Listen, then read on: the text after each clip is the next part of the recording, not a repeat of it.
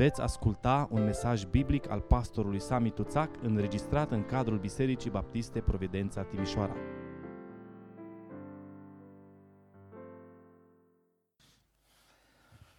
Vă invit să deschidem Sfânta Scriptură în Epistola Apostolului Pavel către Efeseni și vom citi în dimineața aceasta din capitolul 2, de la versetul 19 și până la versetul 22.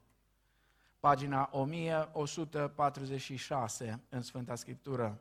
Efeseni, capitolul 2, începând cu versetul 19. Așadar, voi nu mai sunteți nici străini, nici oaspeți ai casei, ci sunteți împreună cetățeni cu sfinții, oameni din casa lui Dumnezeu, fiind zidiți pe temelia apostolilor și prorocilor, piatra din capul unghiului, fiind Isus Hristos.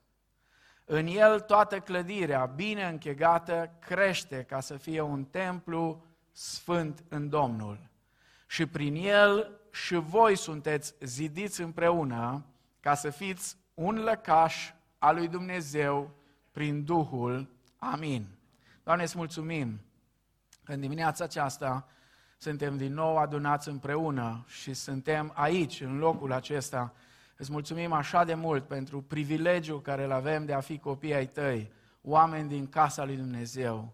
Doamne, vorbește-ne, te rugăm încă o dată în dimineața aceasta din cuvântul Tău și ajută-ne să ne înțelegem identitatea, să înțelegem privilegiile care le avem, să înțelegem responsabilitățile care le avem ca și popor al Tău și lasă binecuvântarea și harul Tău peste fiecare dintre noi, peste familiile noastre și peste adunarea noastră.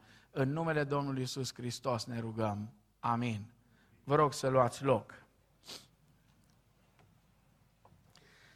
Atunci când am început uh, seria de mesaje din epistola către Efeseni, uh, nu mi-am închipuit că exact la capitolul 2, capitolul, uh, aș zice, cel mai greu din întreaga epistolă, capitolul care uh, are învățătura cea mai profundă despre ceea ce înseamnă poporul lui Dumnezeu, cine suntem noi în Hristos, ce am fost fără Hristos, cine suntem acum în Hristos, care ne sunt privilegiile, care ne sunt responsabilitățile.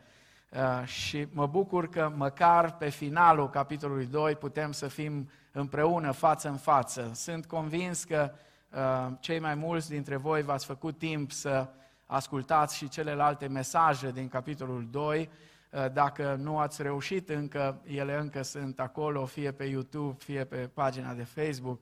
Am primit uh, într-o duminică, nu mai știu uh, când eram toți pe online, am primit de la cineva care ne urmărea de undeva de departe, am primit o poză cu o captură de la ecranul laptopului pe care urmărea predica și un caiet de notițe Uh, aproape că erau mai frumoase decât ale mele. Uh, adică oricum era scris mai frumos, pentru că la mine e un fel de scris de doctor, că numai eu îl înțeleg, asta ca să nu-mi poată lua nimeni schițele și să le folosească după aceea. Dacă le ia, o să ia o vreme lungă ca să înțeleagă cam ce pe aici. Uh, mă bucur, spun că în dimineața asta suntem împreună și putem să ascultăm în direct, să zic așa, și live aici, uh, cuvântul lui Dumnezeu atât de important în, în pasajul acesta din Efeseni. În dimineața aceasta, tema noastră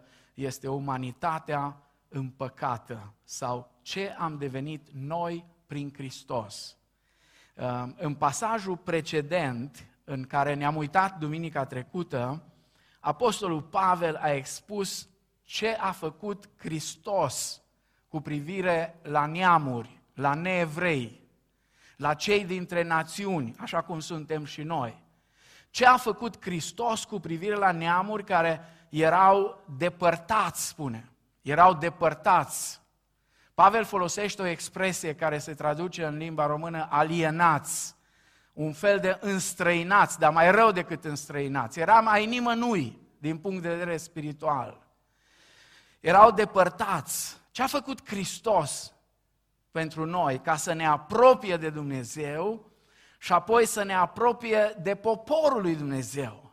Pentru că era un zid de despărțire între noi și Dumnezeu, format din păcatele noastre, și de asemenea, după legea lui Israel, era un zid de despărțire între evrei și neamuri cu privire la accesul la, la templul lui Dumnezeu și la viața spirituală a poporului Dumnezeu. Zidul acela înfricoșător, pe care din loc în loc era scris, dacă ai trecut de aici încolo, ești mort.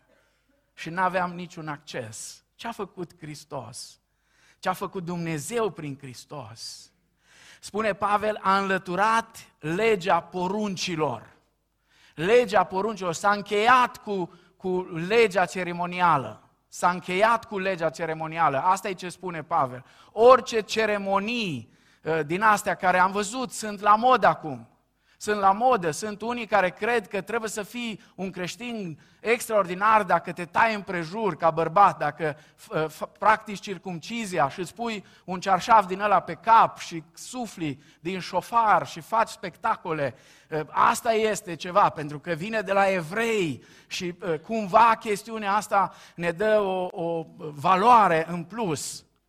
Este incredibil cum putem ajunge la așa ceva când Apostolul Pavel spune aici foarte clar, a înlăturat legea poruncilor. Și am explicat duminica trecută, Pavel nu se referă la legea morală, ci se referă la legea ceremonială legea morală rămâne în picioare, adică cele 10 porunci și tot ceea ce înseamnă poruncile pe care Dumnezeu le-a dat cu privire la etica și morala împărăției lui Dumnezeu, ele rămân în picioare. Hristos nu le-a desfințat, ba din potrivă, a ridicat standardele, uitați-vă în predica de pe munte, a ridicat standardele mai sus decât erau până atunci. Ce a făcut însă cu legea morală a explicat cât se poate de clar și Domnul Isus Hristos și Apostolul Pavel că legea morală, chiar dacă rămâne în picioare, ea nu ne poate face neprihăniți înaintea lui Dumnezeu. Ea doar ne condamnă și ne arată ceea ce trebuie să facem și ne spune ce se întâmplă cu noi dacă nu facem. Deci a înlăturat legea poruncilor. Apoi a creat o singură umanitate nouă. În loc de evrei și neamuri. Nu mai poți să vorbești acum în nou legământ despre evrei și neamuri în Biserica lui Hristos. Pentru că în Biserica lui Hristos, Hristos a murit tocmai ca să dea la o parte tot ceea ce era între noi din punct de vedere spiritual și să ne facă un singur popor. Și apoi spune, le-am păcat pe amândouă cu Dumnezeu, ambele grupări, și pe evrei și pe neamuri. El a venit, spune versetul 17, să aducă vestea bună a păcii vouă celor ce erați departe, celor ce erați înstrăinați, alienați, departe de Dumnezeu și de poporul lui Dumnezeu și pace celor ce erau aproape. Și pentru unii și pentru alții, pentru cei de aproape și cei de departe. A vestit împăcarea și intrarea la Tatăl. Neamurile, adică neevreii, nu mai sunt acum în această dispensație a Harului, dacă o putem numi așa. În această perioadă a Harului, neamurile și evreii nu mai sunt ceea ce erau. Statutul lor s-a schimbat radical. Noi eram înstrăinați, eram refugiați, dar acum avem o casă. Avem o casă și suntem parte din aceeași familie, din familia lui Dumnezeu. Acum, începând de aici, de la versetul 19, Apostolul Pavel descrie noua umanitate. Această umanitate împăcată, adică cele două grupuri aduse împreună, evrei și neamuri. Și sunt câteva lucruri care Pavel le notează aici cu privire la această nouă umanitate, la această nouă comunitate umană. Îmi place așa de mult cum o numește John Stott, această nouă societate a lui Dumnezeu. Așa o numește el. Societatea lui Dumnezeu. Noua societate a lui Dumnezeu. Această nouă comunitate este împărăția lui Dumnezeu. Așadar, spune în versetul 19, voi nu mai sunteți nici străini, nici oaspeți ai casei, ci sunteți împreună cetățeni cu sfinții, oameni din casa lui Dumnezeu. În versetul 12 zice, aduceți-vă aminte că în vremea aceea, vorbește despre neamuri aici, în vremea aceea erați fără Hristos, fără drept de cetățenie în Israel, străin de legămintele făgăduinței, fără nădejde și fără Dumnezeu în lume.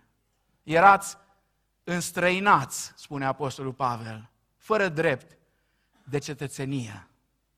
Acum însă sunteți cetățeni cu drepturi de pline, la fel ca și cei din națiunea sfântă a lui Israel.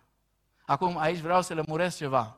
Nu încercați să mergeți cu pașaportul românesc cumva la uh, domnul uh, Benjamin Netanyahu, care e premierul Israelului, și să-i spuneți, uitați, uh, pe bază la ce spune Apostolul Pavel, aici e o cetățean al Israelului.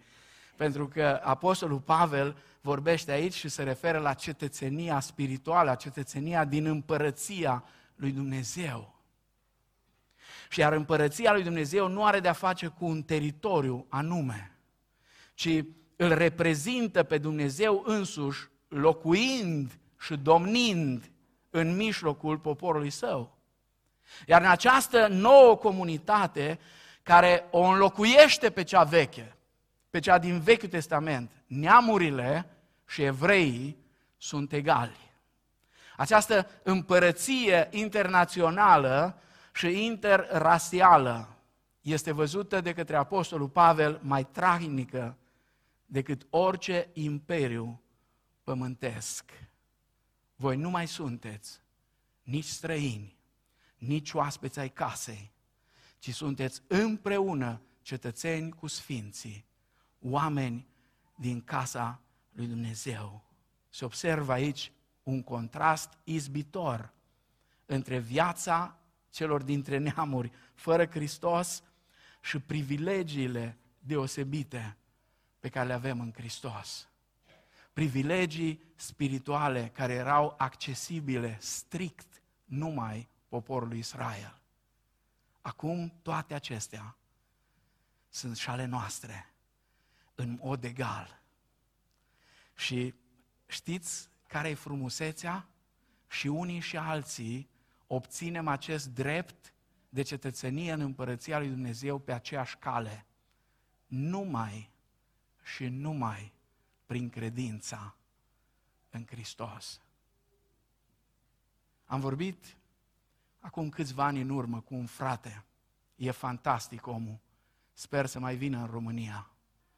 Este creștin evreu. El așa se definește. Eu sunt creștin evreu nu evreu mesianic. Întâi sunt creștin, sunt creștin evreu, spune el. Pentru că a înțeles, mai bine decât înțeleg unii astăzi, că în Hristos aceste deosebiri de rasă, de neam, de națiune, nu mai au nicio valoare. Acum suntem toți una în Hristos. Așadar, noua umanitate sau noua comunitate este împărăția lui Dumnezeu, iar în al doilea rând, noua comunitate este familia lui Dumnezeu.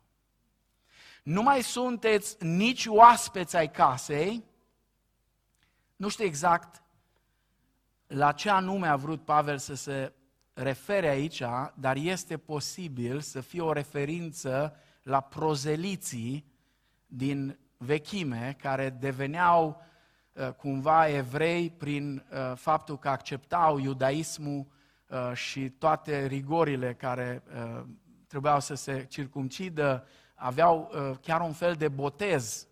De fapt, Domnul Isus, atunci când s-a botezat în Iordan și Ioan Botezătorul, când a început să boteze în Iordan, n-a început ceva nou. Pentru ei nu era nou, doar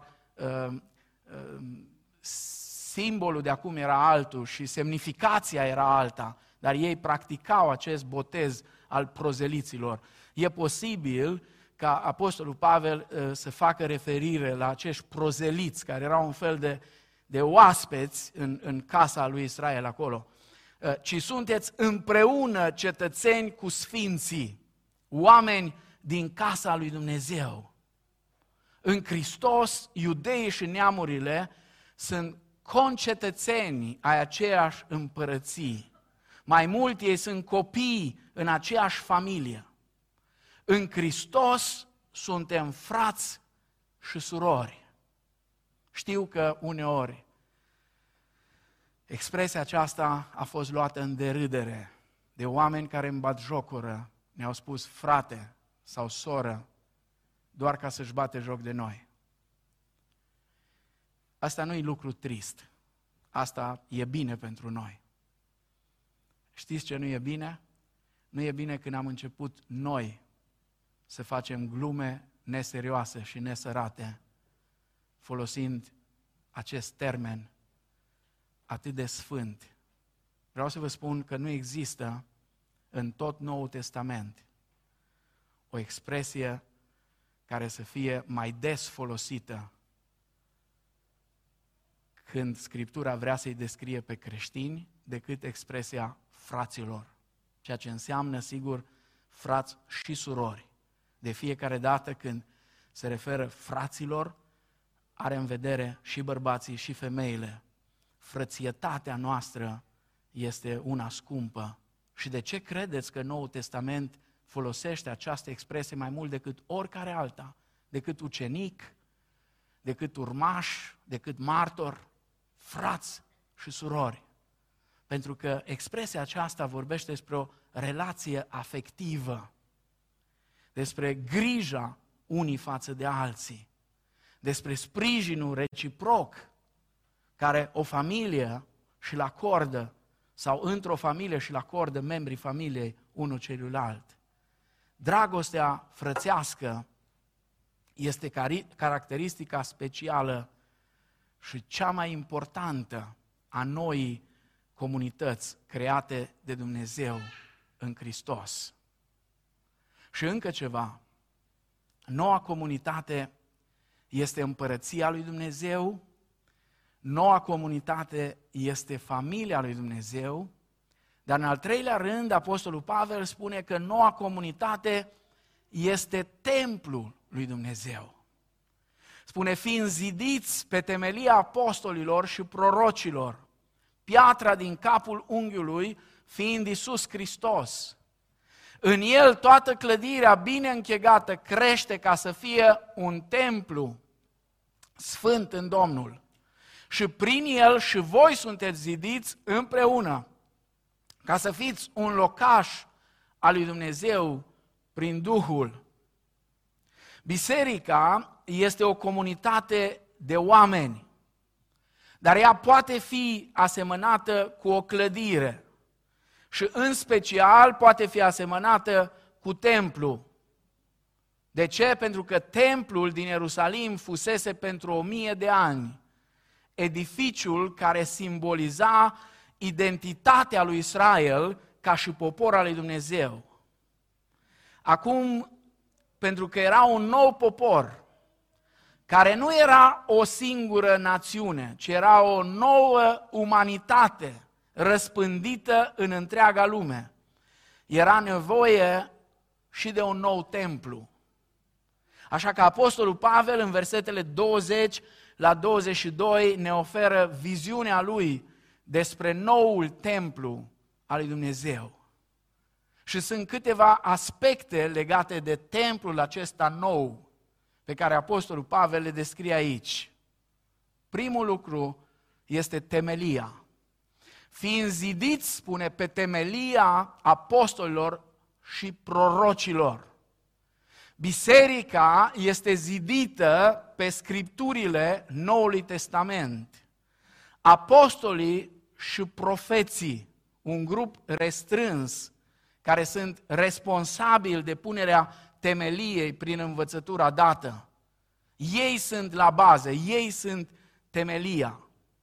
Iar biserica, peste viacuri și inclusiv astăzi, stă în picioare datorită loialității și dependenței ei fundamentale pe care, ă, ă, de, de învățăturile pe care ă, Dumnezeu le-a revelat apostolilor și profeților săi și care acum sunt păstrate în scripturile Noului Testament.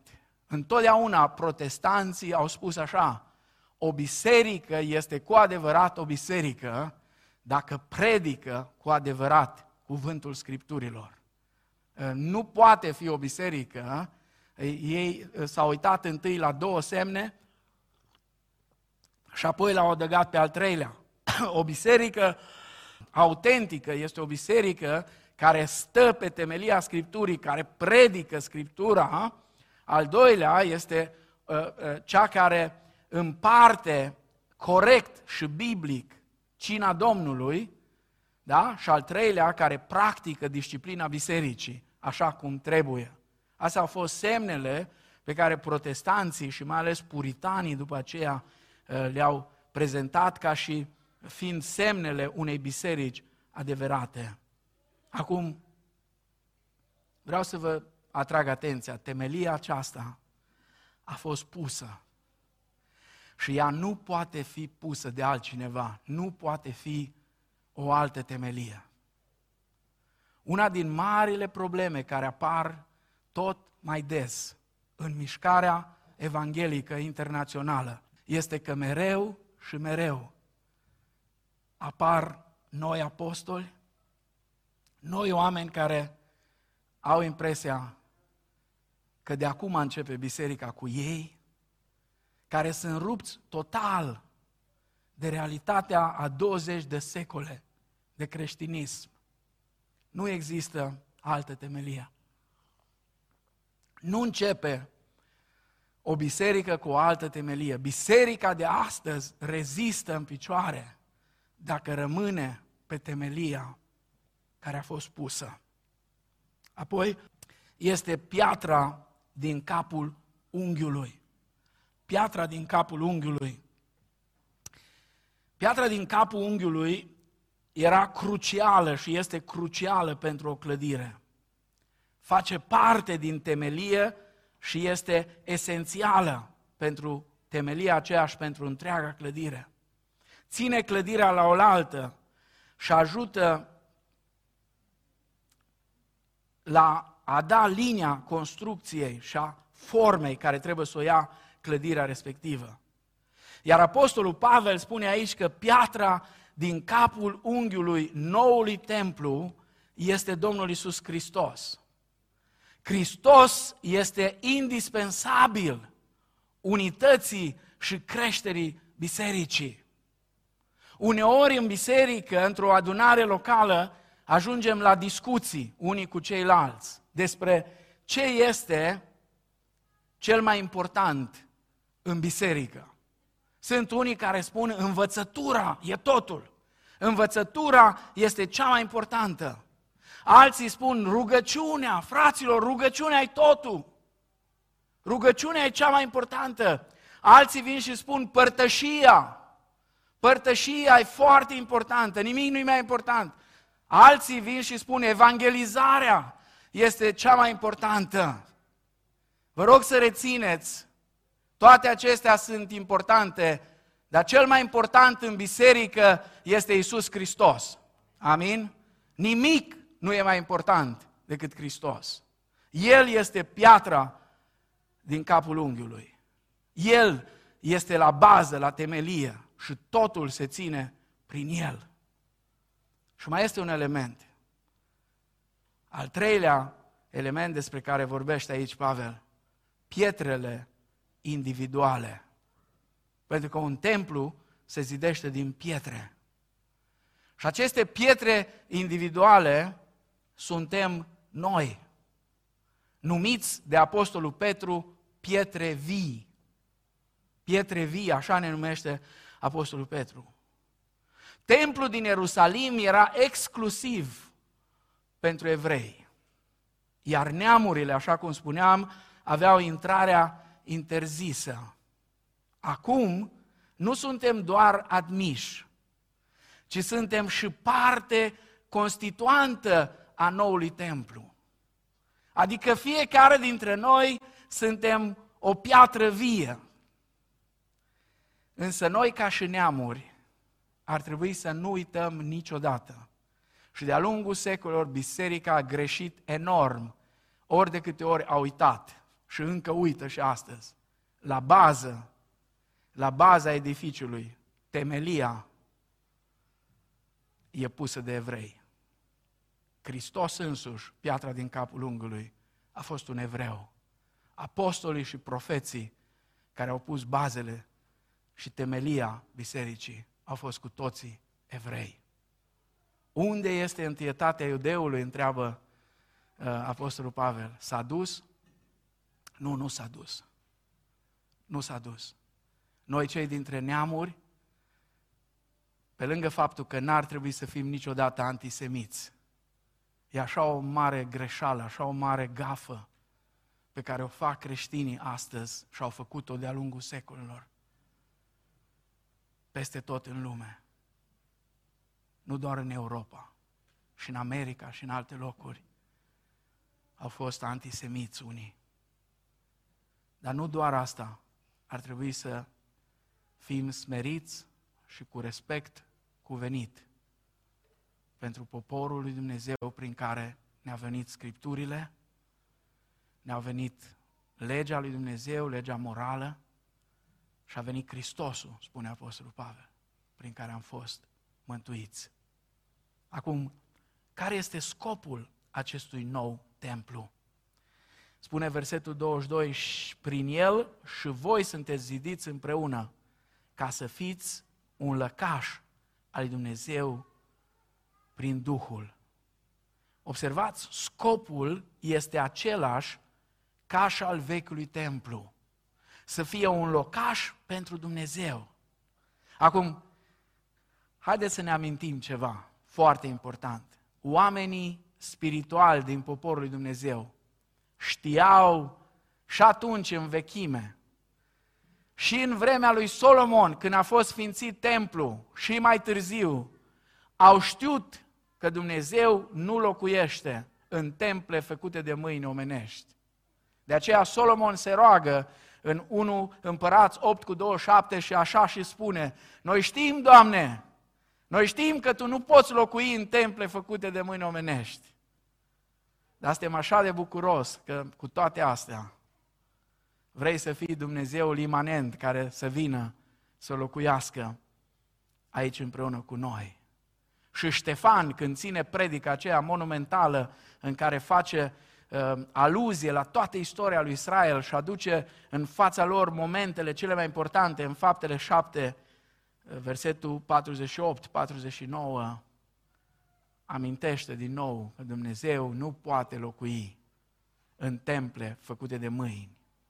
Cu toate acestea, El și-a arătat gloria în templu pentru a simboliza că El locuiește în mijlocul poporului său. Acum însă, noul templu nu este o clădire materială, ci este o clădire spirituală, este casa lui Dumnezeu. Este o comunitate internațională, neamuri și iudei, și este răspândit în întreaga lume, oriunde sunt copiii lui Dumnezeu. Dumnezeu n-a fost și nu este și nu va fi legat vreodată de clădiri sfinte ci El își leagă inima de oameni sfinți. Acest templu sfânt este în creștere cu fie, fiecare piatră vie adăugată și se adaugă piatră după piatră până în ziua când tot universul va auzi strigătul acesta. Iată templul lui Dumnezeu cu oamenii. Acum, haideți să vă spun ceva. Biserica în ultima vreme a intrat așa într-o febră și într-o dorință de a dispărea de pe aici, că vin vremuri grele. Total inadecvat. Total împotriva Spiritului Scripturii. Încă nu s-a auzit strigătul, iată templul lui Dumnezeu cu oamenii, pentru că nu toate pietrele vii au venit acolo unde le este locul în edificiul acesta. Și unul din motive este că și tu, care încă n-ai venit la Hristos și El te așteaptă, și dacă e aici cineva în dimineața asta care încă n-a venit la Hristos, vreau să spun, El te așteaptă pentru că vrea să te pună și pe tine acolo. Vrea să ducă spre bun sfârșit lucrarea aceasta. Și atunci când Evanghelia aceasta a împărăției, spune Domnul Isus, va fi propovăduită peste tot în lume, ca să slujească de mărturie tuturor neamurilor, atunci va veni sfârșitul.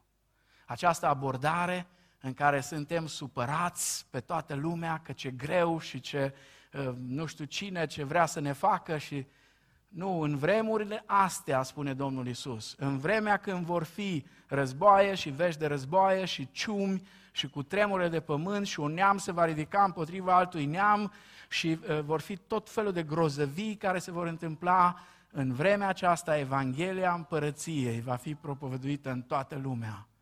Și când va fi propovăduită la toate neamurile, când Evanghelia Împărăției va ajunge la toată lumea, atunci va veni sfârșitul. Vă asigur că nu va ajunge Evanghelia în toată lumea, pentru că câțiva creștini stau supărați pe rețele de socializare și strigă la ea care, eu știu ce prostii se pare lor că fac. Nu, nu, nu. Evanghelia va ajunge doar dacă creștinii ies din această abordare și înțeleg abordarea pe care Domnul Isus le-a prezentat-o apostolilor. Nu este treaba voastră să știți vremurile sau soroacele.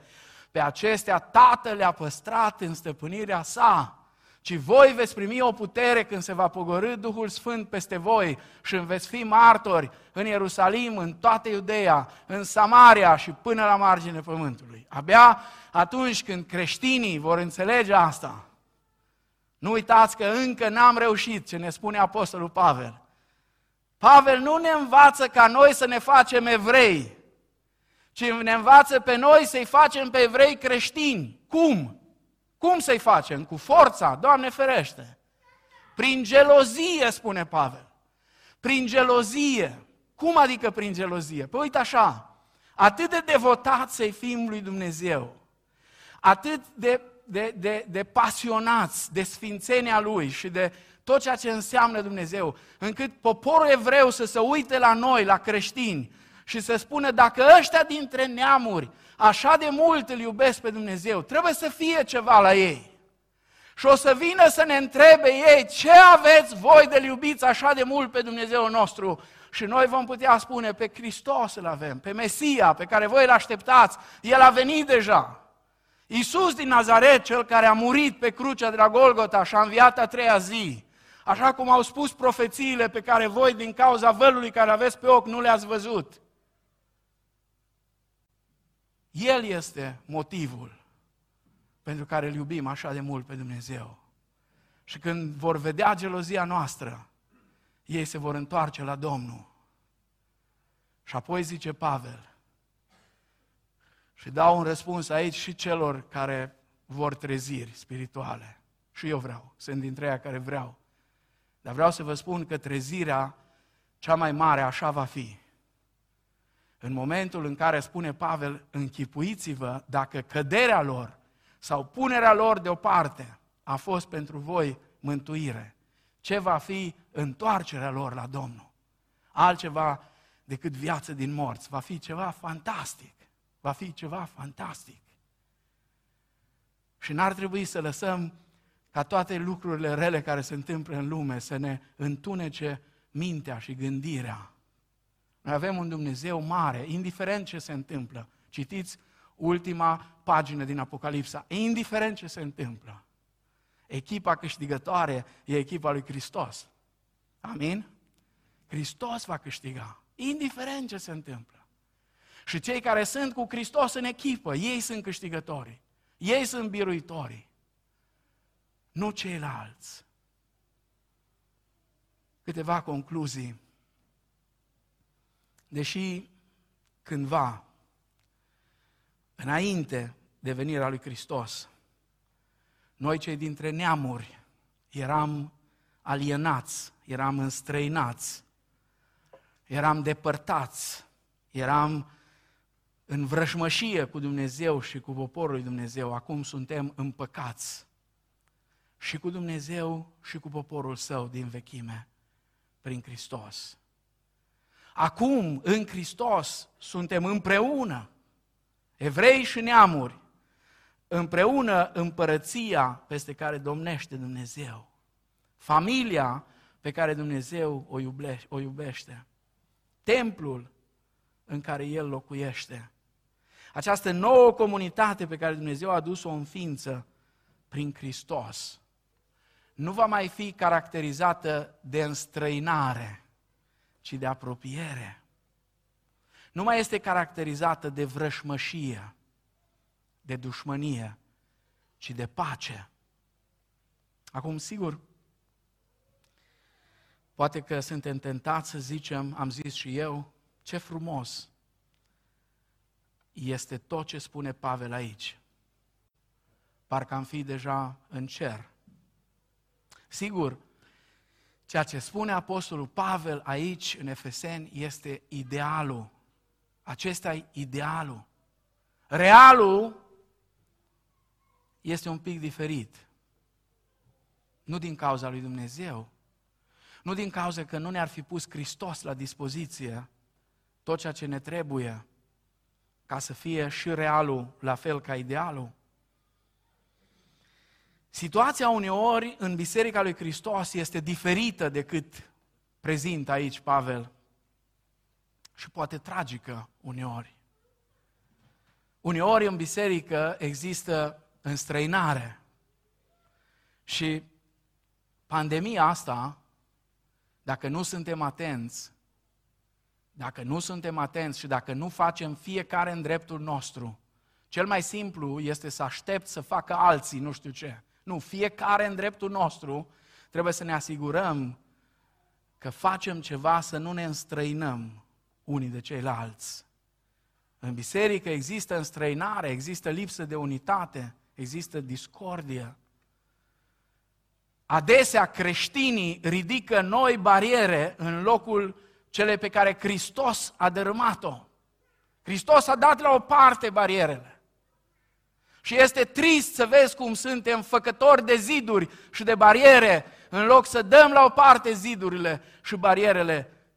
Sunt bariere de rasă. Bariere de rasă. Nici care dintre noi n-am ajuns la așa o maturitate încât să acceptăm din toată inima să stăm împreună cu alții dintr-o altă rasă și să ne închinăm împreună cu ei. A fost o mare provocare pentru Biserica lui Hristos. Întotdeauna. Bariere de naționalitate, de prejudecăți, de dușmănie personală, de clase sociale. Toate aceste bariere sunt ofensatoare la adresa Domnului Isus. Oare cum putem noi ridica ziduri de despărțire între unii și alții când Hristos a dărâmat zidul ce ne ținea despărțiți? Sigur, sunt anumite bariere între noi, de limbă, de cultură, de vârstă, în unele locuri chiar de statut social. Dar biserica nu trebuie să le accentueze. Biserica trebuie să le elimine. Nu să accentueze aceste bariere care oricum sunt. Nu le-am ridicat noi. Așa e societatea în mijlocul căreia trăim. Biserica trebuie să fie diferită de lume, unde este divizare, e multă divizare. Uitați-vă, mai ales acum, oameni supărați, uneori pe bună dreptate, guverne care iau decizii uneori pare fără nicio logică, negândite. Nu știu exact unde o să ajungem, văzând toate luptele astea, să ne dăm în cap unii la alții. Am văzut ieri sau alaltă ieri un gest extraordinar al unor copii de liceu care s-au dus cu ghiozdanele lor în spate în spital și au dus flori medicilor, despre care cu câteva zile înainte unii oameni supărați au strigat criminalii și hoții. Și copiii ăștia, ăștia pe care îi criticăm cel mai ușor, ăștia care ni se pare că sunt aerieni, ne-au dat o lecție de milioane. Au luat flori și s-au dus și au dus medicilor flori, încercând cumva să repare. Și am văzut mesajul uneia dintre liderii creștinătății care au ținut și țin Paștele astăzi, spunea că unul din lucrurile care nu le-am priceput cu pandemia asta este că suntem toți în aceeași barcă. Toți suntem în aceeași barcă. Și când începem să ne scuturăm unii pe alții, s-ar putea să întoarcem barca cu picioarele în sus. Biserica trebuie să fie diferită de lume, pentru că noi suntem una în Hristos. Altfel, eforturile noastre evanghelistice de a-i chema pe alții să ni se alăture acestui templu sunt în zadar. Oamenii trebuie să vină la ceva diferit, nu la ceva asemănător cu ceea ce este în lume. Desigur, biserica nu trebuie să fie perfectă înainte ca să poată predica Evanghelia. Dar ea nu poate predica Evanghelia în timp ce se complace în imperfecțiunile ei. Biserica nu poate să spună așa cum se spune în societate, asta este. Merge și așa. Biserica nu poate avea această abordare. Sigur, nu e perfectă, dar biserica trebuie să fie conștientă de imperfecțiunile ei și să schimbe lucrurile. Să fie gata să pună lucrurile pe făgașul care trebuie să fie. Pentru ca lucrarea noastră să aibă succes, trebuie să ne pocăim de falimentele noastre. Atât de multe falimente avem fiecare în viața personală, în relațiile noastre, în umblarea noastră cu Domnul. Falimente. Trebuie să ne pocăim de ele. Fiecare ni le știm pe ale noastre. Și apoi trebuie să ne pocăim de faptul că vorbele noastre și faptele noastre uneori nu se sincronizează. Uneori între vorbele și faptele noastre e ceva care nu funcționează. Trebuie să arătăm că suntem o familie de frați și surori, împăcați cu Dumnezeu și unii cu alții, care îl iubesc pe Dumnezeu și se iubesc unii pe alții. Aș vrea să închei în dimineața asta cu câteva gânduri așa de frumoase. Aș fi vrut să vă spun că le-am scris eu. Așa de mult îmi plac, încât aș fi gata să mă laud că le-am scris eu. Dar nu le-am scris eu, le-a scris Tozer. Ați auzit de el. Omul ăsta, nu știu cum a putut să fie atât de actual în ceea ce a scris.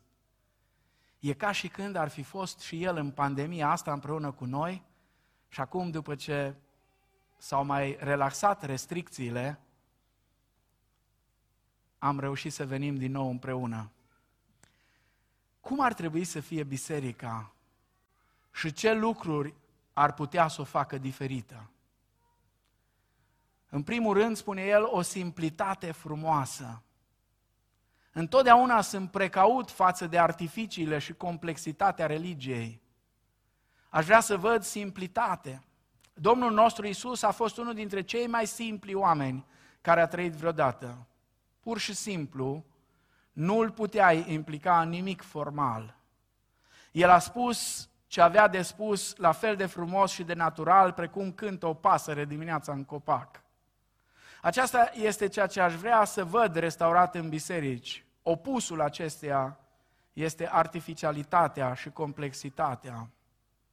În al doilea rând, o dragoste creștinească radiantă. Îmi doresc să văd o restaurare a dragostei creștinești care să radieze în așa fel încât să fie imposibil să găsești pe cineva care să vorbească cu asprime sau fără milă despre cineva sau cuiva.